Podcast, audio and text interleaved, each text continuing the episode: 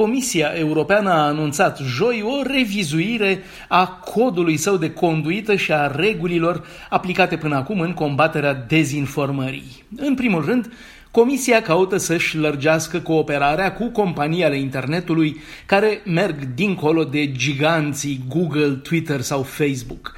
Liderii europeni sunt alarmați de proliferarea dezinformării pe platformele online, care implică în special informații false despre pandemia de COVID, dar și propaganda rusă pe fondul războiului din Ucraina. Noul cod evidențiază eforturile Europei de a prelua conducerea globală în combaterea știrilor false, în timp ce oficialii americani nu par până acum că ar fi făcut mare lucru pentru a reduce răspândirea acestor știri false, fake news.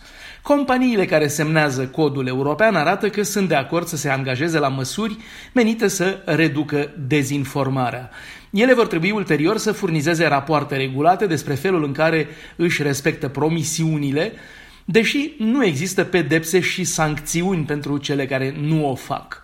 Codul este totuși susținut de viitoarea legislație europeană privind serviciile digitale, care e o revizuire amplă a regulamentului digital al Uniunii și care include obligații pentru giganții tehnologiei de a aborda riscurile sistemice de pe platformele lor, inclusiv răspândirea dezinformării și, în acel moment, sub amenințarea unor amenzi mari dacă nu o fac aproximativ 33 de platforme online, companii de tehnologie și structuri ale societății civile s-au înscris până acum la acest cod voluntar, un număr dublu față de acum un an.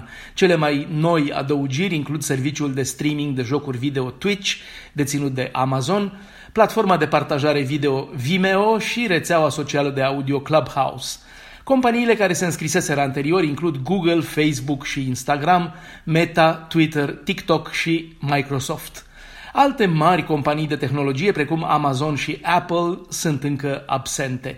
Lipsesc de asemenea aplicații precum Telegram, o platformă de socializare și mesagerie în care dezinformarea guvernului rus este larg răspândită.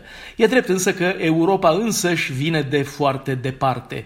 Încă din momentul în care Kremlinul a început să investească sute de milioane de dolari în principalele sale canale de propagandă, care sunt Russia Today și Sputnik, și pe măsură ce s-au afinat campaniile de troli, adevărate fabrici de sute de mii de mesaje false, Uniunea Europeană a rămas multă vreme paralizată în fața influenței crescânde a propagandei ruse. Bruxelles, Dan Alexe pentru Radio Europa Liberă.